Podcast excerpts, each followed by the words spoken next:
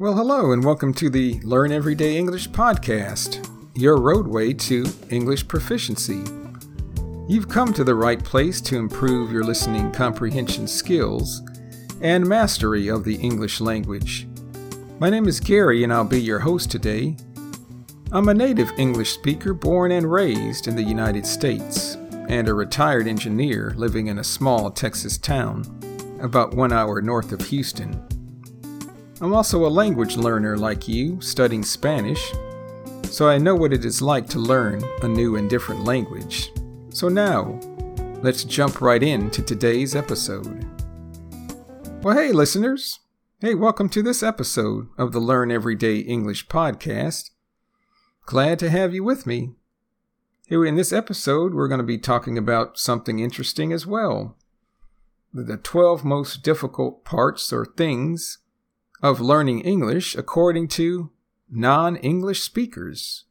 And I'm assuming that would be you all. As we say in Texas, you all or y'all. Hey, but before we get started, I want to remind you, as usual, you can follow me at my webpage. Just go to www.learneverydayenglish.com. You can listen to the podcast directly from the webpage. Or if not, just download them from podcast sites like Spotify, Apple Podcasts, Google Podcasts, and the like. Finally, at the webpage, you can access a link that will take you to our Learn Everyday English YouTube channel, where you'll find uh, engaging and interesting videos that will help you learn and improve your English and listening comprehension skills. And finally, remember, go to the podcast resources page and there you can download the program notes for this episode, and you can follow along with me so you don't have to write everything down. So, without further ado, hey, let's jump right in to today's episode. In this episode, we're going to talk about the 12 most difficult parts of learning English according to non English speakers. And I need to give some credit for this article, for I've found it online and it was written by a Harriet Marsden, dated in May of 2017. So I need to and want to give her credit. And it looks like she was following or went through a thread on the Reddit site asking non native English speakers what the most difficult part of learning English was, and they gave some answers and responses. And here are some, some things that they said they found most difficult in trying to learn English. Number one has to do with uh, sentence structure, or how the nouns and the verbs and the adjectives are arranged in a sentence.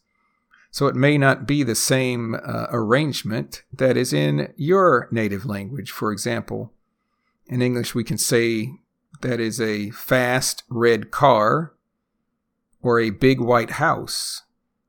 And I know in Spanish, I've been studying Spanish, the word order or the word sequence or the sentence structure is different.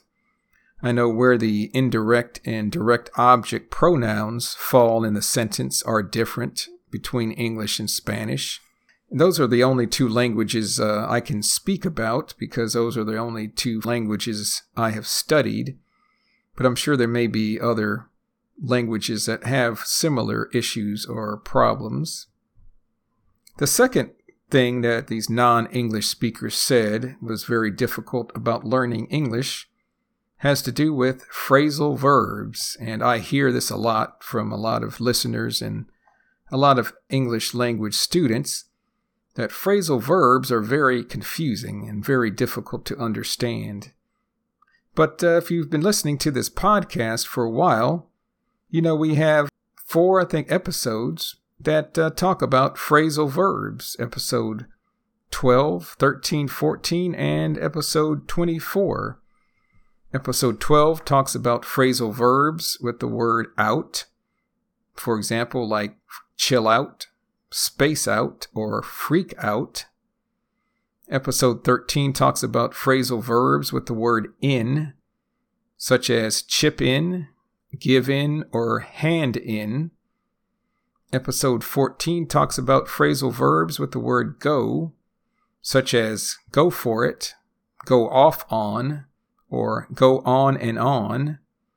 And episode 24 talks about phrasal verbs with the word hold, such as hold back on, hold off on, and hold it together. So if you haven't listened to those episodes, hey, go back and check those out. That might be another phrasal verb for you. Check those out. The third thing that the non English speaker said was difficult about learning English has to do with vowels and how they're, I guess, put together and how, the, how they sound together with vowels and other words. And I'll give you two examples. And these two examples, you have to be very careful how you pronounce words in English. For example, there's a word beach, beach. It's I could go to the beach. It's down by the sea or the ocean. There's also the word bitch, bitch, which can be a female dog, which is not a bad uh, word in and of itself. But bitch can also be a bad word that you can use when you want to talk or describe about a female. So I don't suggest you do that. So you really need to be able to differentiate between beach and bitch. There's also the word sheet, like a sheet of paper, or a sheet can be something that you put on your bed to cover yourself when you're sleeping. But this sounds a lot like the word shit, shit. So there's sheet and shit. So be sure you are able to make the difference or pronounce these words differently because they have two very different meanings. And I'm not going to go into detail about the second word, S H I T, but you can look that up on the uh, internet if you want to. The fourth area that non English speakers said was very difficult about learning English has to do with words that have what we call silent letters, or the letters are not actually pronounced in the word, such as the word island. It's spelled I S L A N D. Looks like it may be pronounced is, Island or Island, but it's island.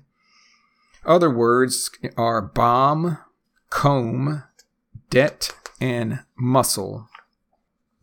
The fifth uh, thing that non English speakers said was hard about learning English has to be all the rules of English, grammar rules, and there are a lot of exceptions to those rules. For example, I before E except after C is a rule that you might have heard in in English grammar, but sometimes that doesn't always it's not always the case. There may be some exceptions to that and other English rules. So a lot of times learning all these exceptions just takes time and it takes practice and experience. It's nothing that you can rush the sixth thing that non English speakers said was difficult about learning English has to do with pronunciation. And this is one of, again, one of the more or most common things I hear from English language learners. And we actually did an episode on this, episode 23 of the most difficult uh, English words to pronounce. And some of those words are choir, squirrel, drawer, kernel, comfortable, temperature, pizza, and listen. So if you haven't listened to that episode 23, be sure to go back and check that out as well.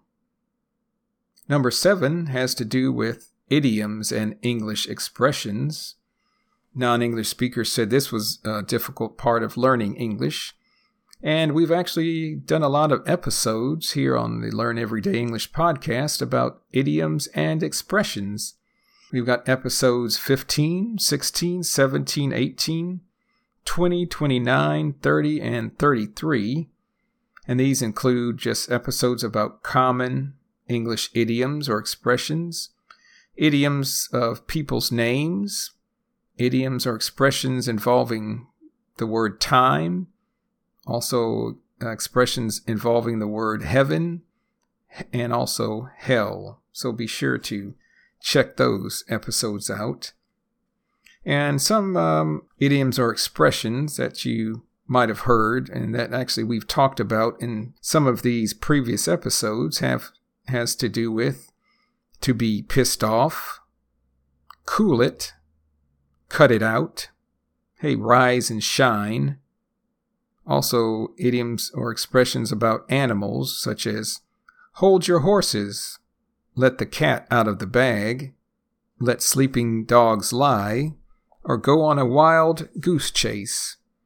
So if you don't know what any of those idioms or expressions are, be sure, like I said before, to go back and listen and check those episodes out. The eighth thing that people said was difficult about learning English has to do with uh, homonyms. Homonyms. And these are a word that has two different meanings. Like, for example, the word bat can be an animal, which is a flying mammal, or it can also be like a baseball bat used in the sport of baseball, but it's the same word, it's spelled the same and pronounced the same bat.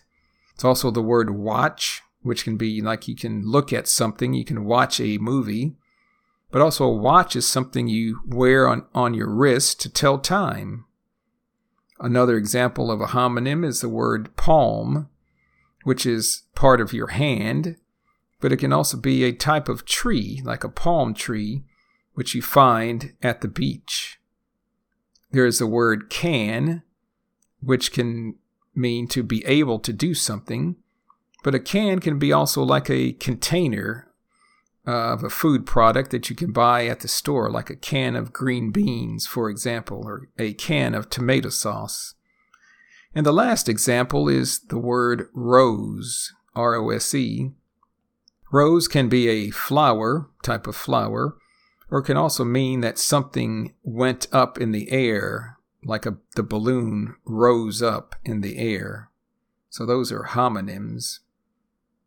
Number nine, the ninth thing that people said was very difficult about learning English has to do with how do you form the plural of words in English. And we have an episode that deals with that somewhat uh, episode 22 titled Why is English So Hard?